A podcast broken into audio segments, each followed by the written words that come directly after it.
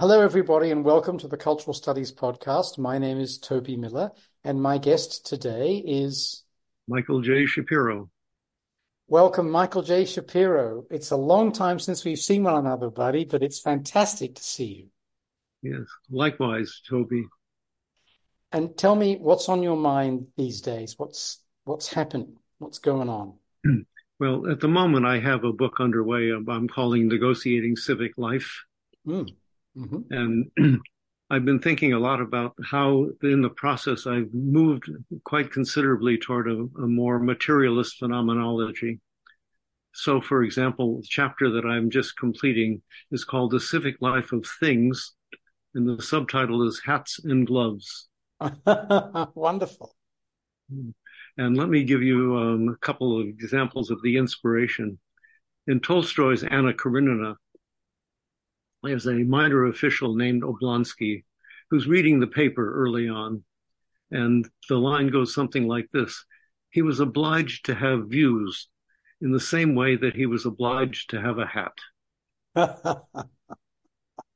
the other, the other inspiration comes from Samuel Beckett. Um, uh, in one of his stories, a father takes a son out and says to him, it's time we bought your hat and the son goes into this long disquisition as, in terms of how this hat seems to have been waiting for him from time immemorial. One of the things that's always interested me is that I think JFK's inauguration was the first one where the president didn't wear a top hat in the yeah, modern... Don DeLillo mentions that in more than one of his novels. Yeah. That must be my source, yeah. yeah. But I'm also thinking about how if we see still photographs of men at baseball games after the war yeah. in the 40s. They're, every one of them is wearing a hat. Yes, yes. And it's it's a trilby style hat. It's not a baseball cap or anything like it. Yeah. In the 50s or 60s, they're bareheaded. Yeah, yeah, it's amazing. Yeah, in fact, um, the word trilby is really has resonance for me because it was on the transom of one of the boats I used to race against. Really? It was, yeah, that was the title name of the boat, the trilby. It took me a long time to figure out what that was because I was a teenager. I had no idea on the uh, nomenclature of hats. But anyway, in my essay, I have a long disquisition on the history of the bowler hat. Mm-hmm. There's a great moment in Martin Scorsese's film version of The Age of Innocence it cuts away from a garden party, locates itself on Wall Street, and in slow motion, a bunch of men are moving out of their businesses to have lunch, and you see in slow motion bobbing bowler hats. now, Mike, tell me, in terms of hats and gloves, and they are wonderful examples, wonderful examples. The days when a man or a woman would wear gloves to drive a car not when they're getting out of a car because it's cold, but to drive a car. Yeah. Do those transformations, when these things become, or perhaps re-emerge as necessities of life, keep your head warm, keep your hands warm, having been necessities of conduct before, yeah. is that sort of a transformation that interests you? Yeah, in fact, yeah. In the Age of Innocence, there's this wonderful shot by Scorsese. There's a party at an at an upper class mansion, and the camera does a long take of the table where everyone has put their silk gloves before they enter. Yeah. And so he's signaling something about the uh, relationship of vestimentary signs, as Barthes would put it, uh, to the whole, whole social matrix. And yeah you, you said this is part of a materialist phenomenological turn in your thinking. Can you tell us a bit about that? Yeah, um, another book I have underway. It's actually in press. It's um, a political theory book, and it's called um, "Political Theory: A Textual Odyssey." and once I got into the notion of an odyssey, I decided not only to deal with my odyssey, the dynamic of learning in the process of doing theory, but also various texts which treat the Odyssey and adapt it in different ways. One thing led to another, and I read Derek Walcott's two versions, a long poem and a play. That got me interested in the Antilles. And it became mm-hmm. clear to me that the location of the Antilles, the fact that it's a fragmented landscape and that it's in a fluvial environment, it has a huge influence on the way they write. And so the world basically imposes itself on the compositional structure of Caribbean texts. You know, one of the things that used to be said about Ian Fleming was that his house in Jamaica, Goldeneye, which mm. purportedly had a magnificent view of the ocean, was something that he had to control in order to write. So he set himself up with his desk facing a wall. Yeah. Actually, that reminds me of Proust. He wrote in his bedroom, and the uh, the yeah. environment was a very important part for him. Yeah. So, in terms of this political theory odyssey, some of this is about your own personal changes, and some of it is riffing on the classical text. Is that right? Yeah. Yeah, one of the things I do in the opening is I quote Foucault's long disquisition on what he calls a learning text, the purpose of which is to tear the self from itself and not to think the same thing that you thought before. But I also try to uh, suggest that um, in the process of writing, the compositional structure constantly builds over time. It's not mapped out ahead of time. And so one text leads to another. Well, I can't help, Mike, but ask you to sketch out four people, some of whom will know your work, some of whom won't. What's been your odyssey with political theory? Well, it be, uh, I don't know if you know about my doctoral dissertation, but it was a computer model of voting in the Congress, right? No, I, I can, know. I, you have a dark past as a game theorist. Right? Yes, right. Yeah. Uh, it's actually published as a book, which I hope nobody can ever find again, but it's called Representatives and Roll Calls. But the part that I really enjoyed was when I moved to Norway in a sabbatical, I did a computer model of the oil production decision process and I interviewed people all over the country, created a cognitive map and processed it. You know. And that was a, really revelatory for me because Norway is a small country and whoever I interviewed not only knew all the other people I interviewed, but knew where their summer huts were.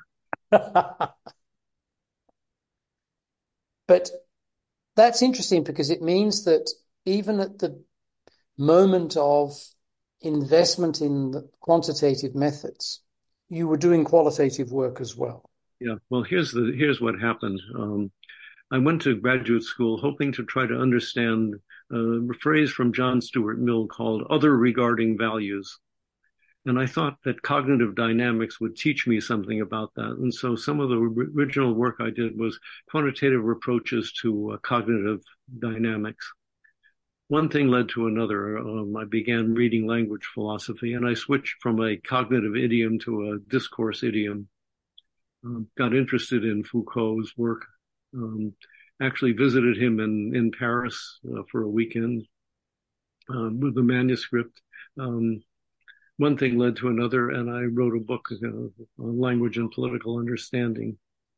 The next step after that was getting interested in various kinds of media genres the things in which languages are practiced are packaged. Um, novels, film. I've written three or four books on film, um, poetry, etc. In fact, I'm especially interested in poetry right now because um, one of the chapters that I have underway in the book on negotiating civic life is called The Civic Life of Grief. Mm. And one of the things that prompted it was my reading that the American Psychiatric Association has put into their manual um, a new disease called prolonged grief disorder. And it's obviously part of what Jacques Donzelot calls psychi- psychiatry's imperialism. But apart from that, one of the things that fascinated me was that reading poets like Juan Gelman and Ariel Dorfman, both of whom escaped dirty wars and had family members murdered, um, prolonged grief in their case made was responsible for their productive writing. And so what I'm arguing is prolonged grief is an asset, not a disorder nicely put. And the tendency to pathologize things, which I suppose you can see in Freud, but he would recognize as being productive. Yes. Uh, can in itself end up being destructive if it makes people feel bad about mm. the psychological trauma that, in fact, as you say, leads to intense productivity. Yeah.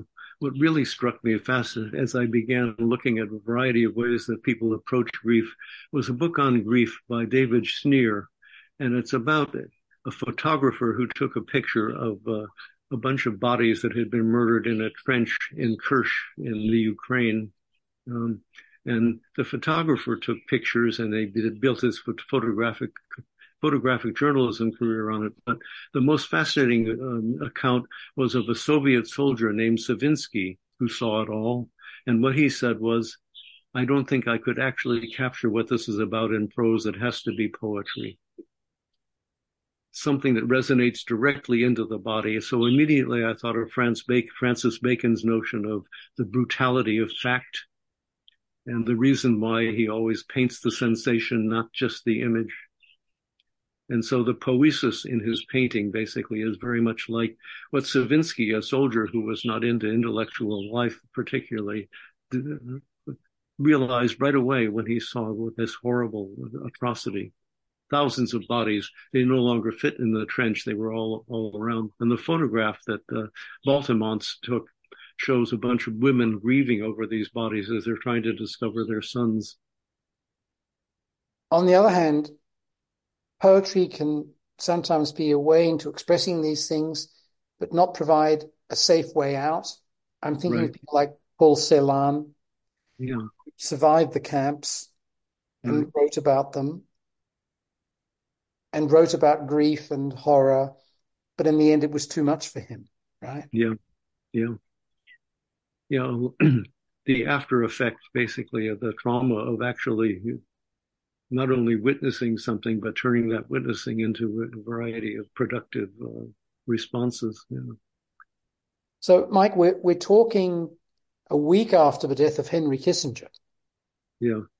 Probably not a name you expected to hear in this conversation. Yeah.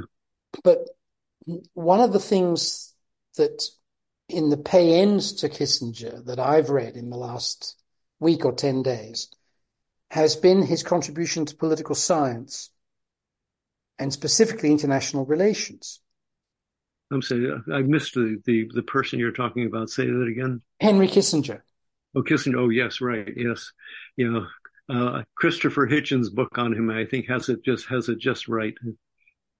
Yeah, I couldn't agree more. Man, yeah. But fact, many years many years ago, I was the representative of my university's uh, to the Atlantic Council. And the, the year that I was made the representative, they were going to have Henry Kissinger do the keynote. So I resigned in protest and I said he should be tried for war crimes, not uh, honored with a keynote speech. And their, their only response was, please note that we need a replacement for you from your university. One shouldn't laugh, but good on you, Mike. That leads me into thinking about two things. One, the fact that Kissinger's been so celebrated yeah. as a political science and international relations academic. But secondly, in your context, to ask you how your turn towards poesis, cinema, literature more generally, and qualitative work has been received within US political science, which is so institutionalist, so game theoretical, and so on in its orientation you know, the field is so uh, riddled with fault lines that it's hard to say. But one of the things that's difficult for me is to uh, write for ordinary political science journals. For example, at one point, um, I wrote something that uh, did an analysis of two films as part of the uh, part of the uh, the narrative, and one of the reviewers said the author should justify why he chose those particular films. In other words, empiricists think of films as samples of all possible films. So I said to the editor, it goes without saying that I could have made the argument with other films, so I'm going to let it go without saying. and luckily for me, they did, they took it simply because I have a reputation, I guess. But anyway, um, I uh, tend to resist being regarded as an international relations scholar because I regard it as you know relatively um, non-cerebral kind of dimension of, of analysis. Um, but I want to qualify that by saying many young people who do identify are doing terrifically critical work nowadays. But the mainstream is really uninteresting. And so I've said to somebody to call me an IR scholar is to talk is is is like saying that Ingmar Bergman is a is a Disney film worker. that said, you've had an interest in international politics. Oh yes, it's fair to say, and you know, going back at least it's probably thirty years since I started yeah. reading work, and in those yeah. days, some of it was about international politics, quite direct. Yeah. Yeah. Well, the way that I've been interested in international international politics is a search for voices that operate outside of the uh, dynamics of sovereignties that make people eligible as as worthy subjects to inquire about. So one of my books, um, um, Violent Cartographies, uh, focuses a lot on the indigenous voices that are not not heard um, because they're buried within sovereignty structures. And so mapping the world in different ways, finding alternative ways in which to spatialize the nation, the, the nature of subjectivity. Since then, I've, you know, written, well, I did a book on war crimes, for example. Um, uh, one of which, uh, one of the chapters is what does a weapon see? And that's very much related to the way in which I deal, try to uh, create um, instability in the in the structures of vision and how the world is looked at. I want to get back to violent cartographies in a moment. A great book. Could you explain to us a little more this concept of how does a weapon see? Well, I used a bunch of text to look at it. Um, the way in which, well, to set it up, I looked at the the notion of the gaze that you get out of Foucault, and also the notion of the gaze that you get out of Lacan. And Lacan had much more importance in the chapter in this particular case. Um, there's a particular moment in one of his lectures where he describes how, as a young man, he got interested in the gaze. He was on a boat, and a sailor pointed to a sardine can in the water that was flashing, and he said, "You see that can? We can see it, but it cannot see us." And then he began to speculate on the trauma that one experiences when the gaze is returned. And so one of the texts that I look at is called Lebanon. It's filmed entirely within an Israeli tank. And they're looking out at these people who are being um, imperiled. And some of them look back directly into their uh, video and they're totally freaked out by that because before they were just anonymous people, and all of a sudden they realize the, the milieu that they're in, it's a life world that they know very little about. And so the return of the gaze is a ma- major part of my chapter on what does a weapon see, what happens when the gaze is returned. The hurt locker is another one that is an interesting text mm-hmm. because as the soldiers are walking around, one of them says very, very upset, there's lots of eyes on us. Yeah. Mm. And of course, one of the things that's interesting about the current conflict in Gaza and Israel is the way in which, on the one hand, we're seeing media workers killed at an incredible rate. Yeah. Some, some Israelis, but mostly Palestinians. On the other hand, the definition of a media worker is changing as more and more people are documenting what's going on. Yes, yeah. Via their telephones. It's a tremendous transformation, isn't it? yeah, it used to be that uh, the, the, the recording basically was in relatively few hands, and now everybody is a potential uh, reporter, right? Yeah.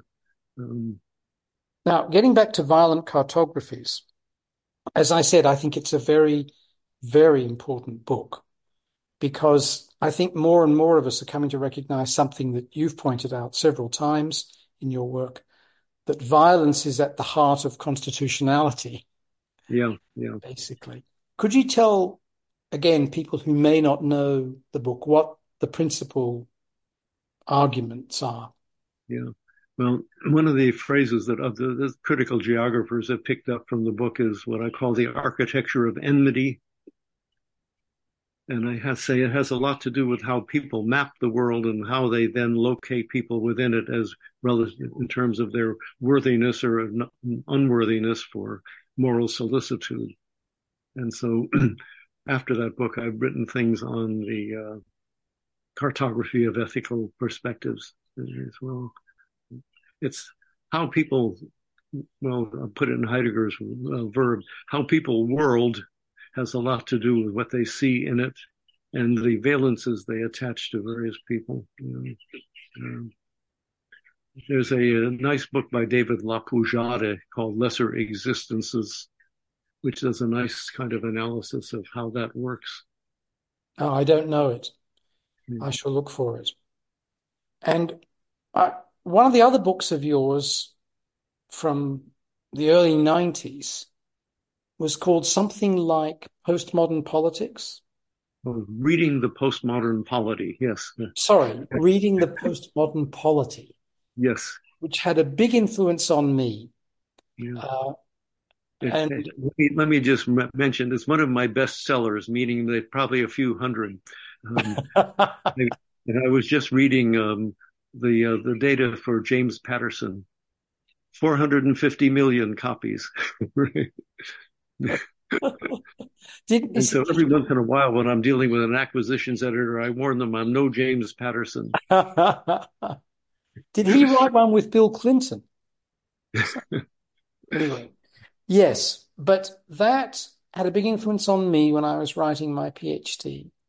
And it's interesting to see the way in which the word postmodern disappeared.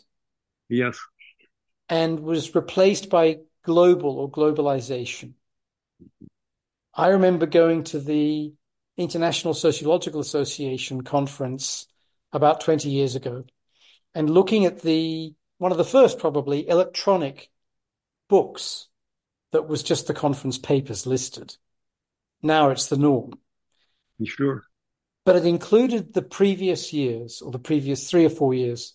And I looked through and the word postmodern had occurred 400 times in 1997 and twice in 2001 or whatever, whenever it was. And it was the other way around with globalization. Yeah. Well, I think it never really had that much precision. And um, as Jacques Rancière argues, it doesn't really add anything. It's better to just drop that idea. Yeah. But you sold some books with it, Mike. Yeah, yeah, yeah, right. At the time, yeah. Um, at the time, I was, in, you know, trying to position myself in terms of the form of critique and really what I thought of it not just postmodern, but as more like post hermeneutic. And tell me, I wasn't, I wasn't in search of facilitating understandings. I was interested in destabilizing those that already exist. And so that's not a hermeneutic task. No, and you certainly achieved that with me as one of your mm. unimagined but actual readers. So in talking about your Norwegian experience, Mike, yeah. in talking about some of the other things that you've described, and your turn to phenomenology in a materialist way, biography becomes somewhat relevant. Yes, definitely. Now, you didn't grow up there, but you've spent much of your professional life in Hawaii. Yeah. I'm wondering to what extent being in that place has made a difference to you? Well, it certainly did when I started writing um, about indigenous politics. I began to see, you know, as I said at the beginning of, of one of my books, um, I thought I was simply carrying the the value of social science and political science to Hawaii as I could be carrying it to Rhode Island or any other place. Eventually, I began paying attention to where I was situated, what the various uh, histories are, how people feel about them, the, the, the different perspectives on the life world, and I began to become interested in indigenous politics. And uh, the colonial experience that uh, still persists in Hawaii and as a result of working on the book, I actually created in my department an Indigenous Politics Master's specialization. It's now part of one of our major PhD orientations, and there are three or four Hawaiian women who are now teaching in that program. It's one of our strongest uh, parts of our program. And so I was involved not only in writing about it, but institution building as a result of finally waking up and paying attention to where I was sitting. Can I ask you about indigenous philosophy? Yeah. As it's affected you, as you understand it, or indigenous philosophies? Well, it operates at various levels. One is, and probably the most important, is the ontological, and that is what the world is about and how we are situated in it. Right? Um, one of the books that affected me quite a lot about that is the book on the song lines. Um, Bruce Chatwin. Yeah, yeah, yeah. The difference between the way Aborigines have their world and the way Euros had their world. Um, entirely different cartographies coming out of a very different ontology. The Aboriginals all thought they had a, a responsibility for carrying the song from one place to another. Yeah. And what struck me as really interesting about that is an entirely different model of solidarity as opposed to citizen so- sovereignty, for example. Well, I'm thinking in Hegelian terms, where Hegel more or less says you only have the right to territory if you destroy it. Yeah, yeah. Because only by destroying it and building something new have you put your will into it. Yeah. And of course, he also has a very restricted view of what count as semiotic marks. Yeah. It's putting your will into it isn't just building a freeway or a house. It's also constructing particular cultural norms of communication. Mm-hmm. And all of this was inimical to the interests of enslaved and colonized folks. No? Yeah. I'm thinking about that kind of thing of late right now because I'm uh, working on a chapter on the civic life of gender. And what especially interests me is the incredible hostility people have to LGBTQ people. And part of it is because what they represent is uncertainty. And if you think of this phenomenal, phenomenologically, everyone basically is trying to make sense of their world and figuring out how they fit within it. If people begin to destabilize that world, all that energy seems to have been wasted, among other things. It creates a tremendous amount of hostility. Uh, and so looking at, uh, yeah, um, one of the best concepts that I've run into to begin to figure this is by George Canguilhem. He has a chapter on monstrosity. Mm-hmm. And his great lines is monstrosity disconcerts because it shows that life can be imperfect in certain ways. And so on the one hand, you have people's investment in stabilizing what life is about and where they fit within it, and then their reaction to people who destabilize that. In, especially in the US context, I guess religion is very profoundly connected to that and the yeah. power of monotheistic Christianity in particular uh, and the way. Yeah, go ahead. As when I lived in the Czech Republic, I was uh, invited to give a keynote lecture on a conference on the phenomenology of religious life. I didn't know a lot about it, I thought, but the more I speculated, the more I turned out I had read quite a few things and did have some varied thoughts about it. One thing led to another, and I did a book with Bloomsbury called The Phenomenology of Religious Belief and it's all about that what you're talking about. You know? Well, the, take uh, us in, take us into that. Better that you talk about it than that I do.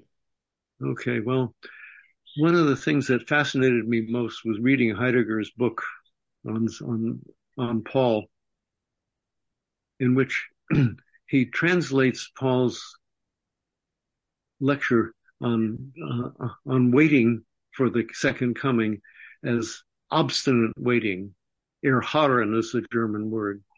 And so the uh, the whole notion of obstinate waiting has been stuck with me. And in one of my books, I have a, a, a epilogue on thinking with animals. Mm-hmm. One of the uh, examples I use is von Uexküll's notion of the Umwelt of the tick. There's one tick, it turns out, that hung out for 30 years waiting for a warm body to go underneath it so that it could land on it and reproduce its thing. And since nothing came along, it waited and waited. That was a great example of what one could call obstinate waiting. Very much like the waiting for the second coming. So anyway, by getting into religious life, the various kinds of concepts that are used, the various kinds of temporalities involved in their um, conjunction or disjunction with other temporalities has taught me a lot about how to think about everything else. I guess one of the problems that a lot of the social sciences and much of academic life has is that they're resolutely secular. Hmm. And this can draw us away from understanding a crucial part of people's lives. Yeah, right? yeah, yeah. I'm really struck by um, insights that had never occurred to me. Someone, you know, would go to a museum, and one of the least interesting things have been the still lifes. Mm-hmm. There's a recent essay on still life that indicates how an entire world is captured in this particular table, where there's some oysters that have been eaten and some other things, and he traces the uh, the trajectories for all, all over the world that operate within this table. One can do global analysis by looking at that particular still life, he points out. Yeah, I couldn't agree more. I think trying to track the entire life of the commodity sign yeah. is really crucial, whatever that commodity sign may be. Yeah. It, uh, commodities are sublime in that sense, right? Did you grow up in a religious context, Mike, at all? Well, I, I had an ordinary Jewish upbringing. I had a bar mitzvah and, and so forth, but uh, I'm certainly an atheist, right? Um, but you grew up in a sort of reform context, I'm assuming. Yeah, I did. Yeah, yeah. yeah. So it's cultural Judaism that you right, exactly. Yeah. grew into. Well, and Judaism is primarily merely cultural, but among I'm very still very fascinated by aspects of it. And one of the recent books um, by Roberto, the late now late Roberto Calasso. I think his last book was called uh, The Book of All Books, and it's a reading of the Hebrew Bible. And one of the fascinating things he points out is that the whole notion of sacrifice, which dominates the early chapters, begins to disappear and gets displaced by a people who read. Reading and interpretation take over from sacrifice. And so I thought, I sort of hit on that as that's part of my legacy. right? Mm-hmm. Absolutely. Indeed, it is. Learning and the value of education. Yeah. Yeah. Calasso's book on Kafka, by the way, is the best book on Kafka I've ever read. Oh, really? Well, yeah. I need something like that to help me explain my encounters with the Spanish uh, administration. Mm. So, you mentioned that you're working on three books at the moment, Ike. Yes. Um, Jumping forward to the present, can you tell us about parts that you haven't already discussed today? I'm sorry, say that once more. So, jumping forward to the present, Mike, you mentioned yeah. that you're working on three books right yeah. now. I wonder if you could tell us a bit more about them. You've mentioned a little bit already. Oh, sure. Well, one of them is already in production. I and my uh, former student, Sam Opondo from Kenya, who now teaches at Vassar, did a book on on uh, the aesthetics of precarity, about six chapters, uh, dealing with, among other things, uh, African young men who are trafficked by soccer soccer teams and things like that.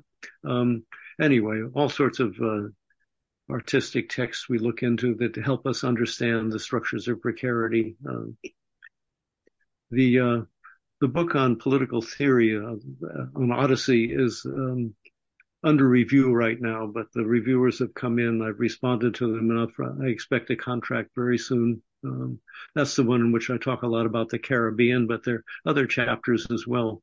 One of which actually is kind of um, affected by Roberto Calasso, because mm-hmm. um, one of the things he said about Kafka is for Kafka, a room can be as charged as a continent. and so I have a chapter on rooms um, and the geopolitical, among other things, effects of them. Um, one of the one of the books I ran across, which occupies a lot of the chapter, is a, a novel called The Glass Room. It was a a, gla- a glass house in Brno in the uh, in Slovakia, what is now Slovakia, m- made for a wealthy Jewish couple who had to leave after a dozen years because of the uh, the Anschluss. and uh, it was taken over, among other things, by a, uh, a Nazi biologist. So it had an interesting history in terms of following things. But anyway, uh, I got interested in rooms and wrote a chapter on that in the book that's about to be in press. Um, the one that I have underway is the one I described as the um, negotiating civic life. And the concept of negotiation appeals to me because it has two resonances. On the one hand, um, it has to do with um, how people negotiate their everyday world. And the other hand, it has to do with how to theorize it, how to negotiate what it's all about. So it operates at two levels. There's a chapter on, as I mentioned, on the civic life of grief, a chapter on the civic life of things, a chapter on the, what I call civic automobility, and the subtitle is Driving White, Driving Black. Mm-hmm. The main text that I ran across that uh, dominates the chapter is a documentary by Dwayne LeBlanc. It takes place in Los Angeles.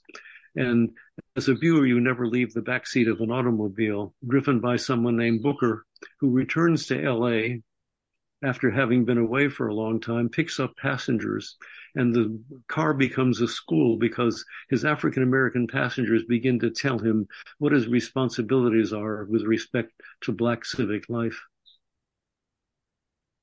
So, one of the things that strikes me here, Mike, is that there's a lot of discussion at the moment, as there has been really for decades, about the United States as a deeply polarized country.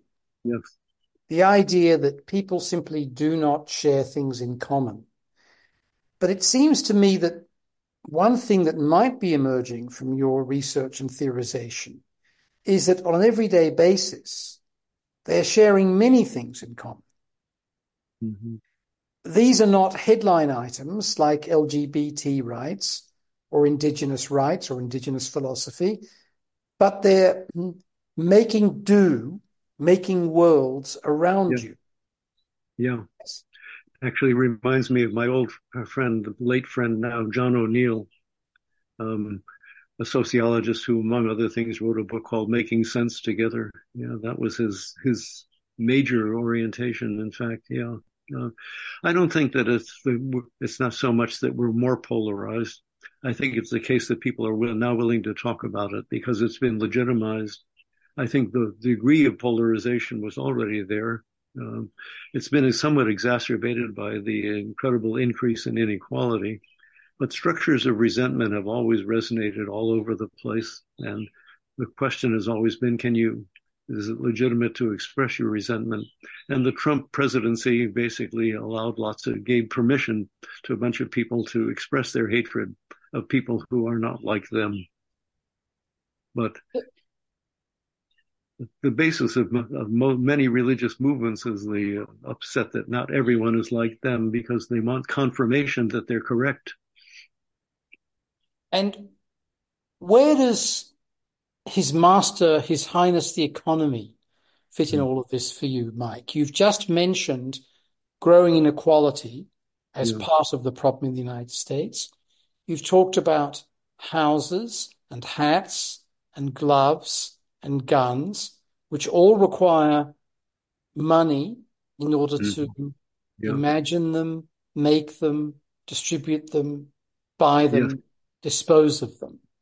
Yeah. Actually, I taught last time I taught an undergraduate course. Um, well, two times ago and now, um, I had people formally form groups, and each one chose a commodity. And so there, one would choose gold, and one would choose oil, another would choose rubber. And then I asked them to break that down into someone doing the history of it, someone doing the films that deal with it, uh, et cetera, et cetera. Because almost every commodity can tell you something about the entire economy of the world. Yeah. Beautiful. And how did that turn out for you well, and for students? COVID descended on us in the middle of this. and so the groups unfortunately broke up and the, I got a lot of individual papers in which the idea was, but I was hoping for group presentations and having the interaction effect, you know, uh, operate. But it was in 2020 spring term and uh, it kind of messed up the dynamic. Yeah, but well, actually, originally many years ago, I read Rob Nixon had a piece in the Chronicle of Higher Education called "The Hidden Lives of Oil." and it dealt with the way in which once the red line agreement was drawn, the way in which the Bedouins who operated what used to be the oil fields were either murdered or driven off, among other things, and all of the consequences. And I was also affected years ago by reading about a biography of the Rockefellers, because the Rockefellers began deciding they wanted to sell oil in a, one place. They realized then to do that, they had to extend the number of places they sold they sold in. Um, I won't go through all the steps, but pretty soon they decided they they had to rule the whole planet. So they uh, created the Council of Foreign Relations, among other things, and almost every Secretary of State was part of their um, control. You know, and so a commodity builds and builds and builds, and it creates a whole series of relationships. So, Michael J. Shapiro, I've got two more questions for you. We've got about 10 minutes left.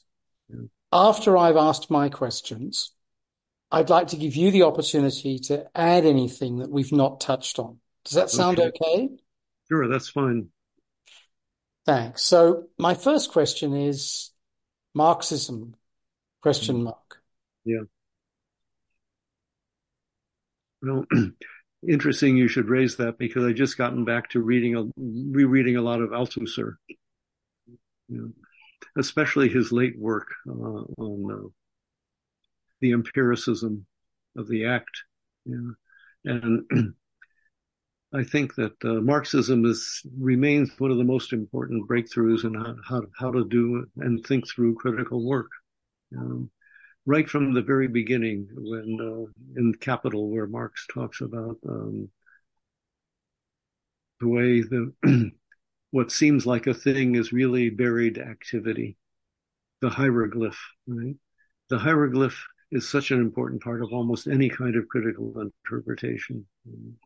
And so I think Marxism remains as powerful as it ever was as an epistemological kind of work.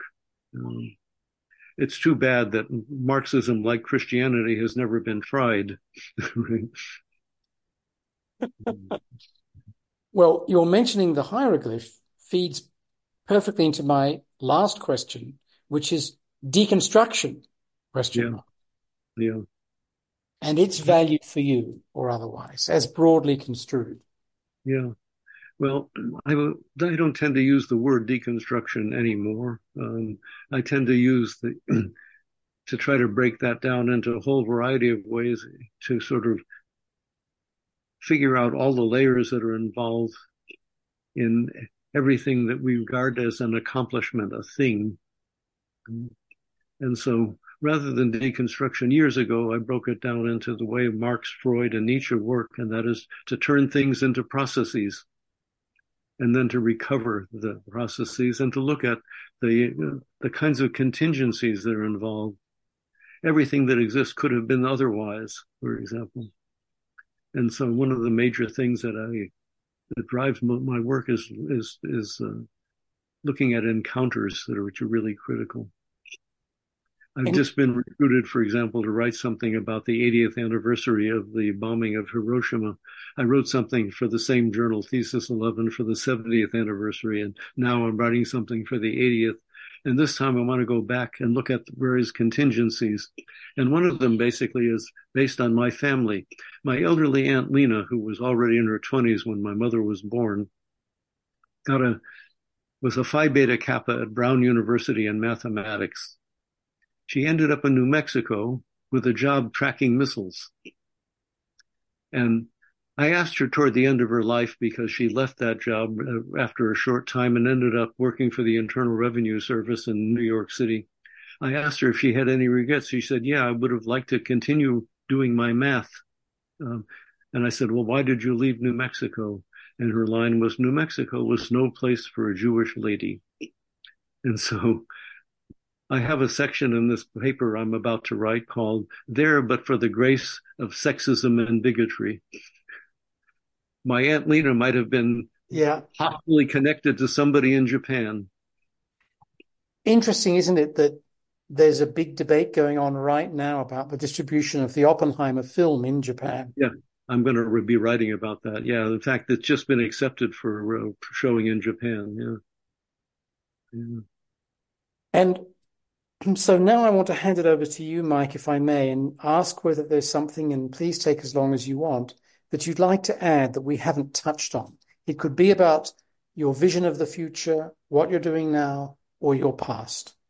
Yeah. Well, one of the things that I'm glad is that I'm now an emeritus professor because the way universities are operating is increasingly disturbing, getting rid of so many of the humanities, um, um, focusing on the vocational aspect of things what what universities should be about is creating unease in the institutionalized understandings and practices that go on in the world. It should be a place to speculate. And uh, there are so many forces which are uh, basically allied against that.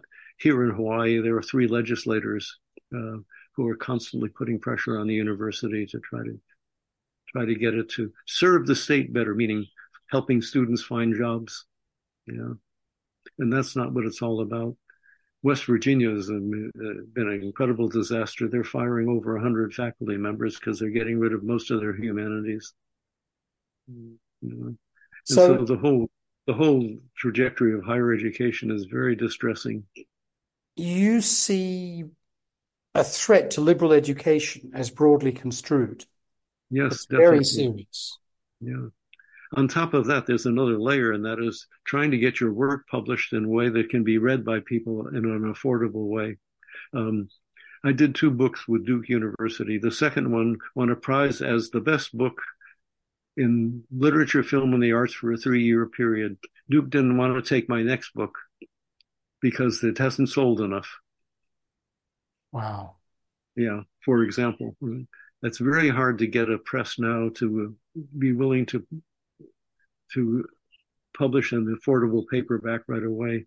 And when I spoke to one of the acquisitions editors, it used to be when I was first teaching that you could count on six to 600 to 800 library sales if you were a university press. It's down now between 100 and 200. And so there's well, not enough support for publication. No. The political economy has basically altered it's been transformed as libraries are much more interested in allocating their relatively scarce resources to databases and yeah, right. Yeah. One of the things I, I'm really glad you mentioned a couple of times in our conversation is discomfort mm. and the desire to seek comfort yeah. that leads people to various kinds of bigotry. Mm-hmm and the value educationally of feeling uncomfortable. Yeah, very. Yeah. And I there's want. A great, there's a great line by Blanchot that I constantly cite. The purpose of literature is to destabilize. To, I'm sorry. The purpose of literature is to interrupt the slow process we think we're making toward a deeper understanding. Well, Professor Mike Shapiro, thank you so much um, I can't tell you the importance that your work has held for me over many decades and continues to do. And I want to extract a promise from you that when these next three projects are out, you'll come back to the pod and talk more about them. I'd be very glad to. It's been a delightful, been a delightful experience talking to you about this. Toby, thank you so much. Thank you.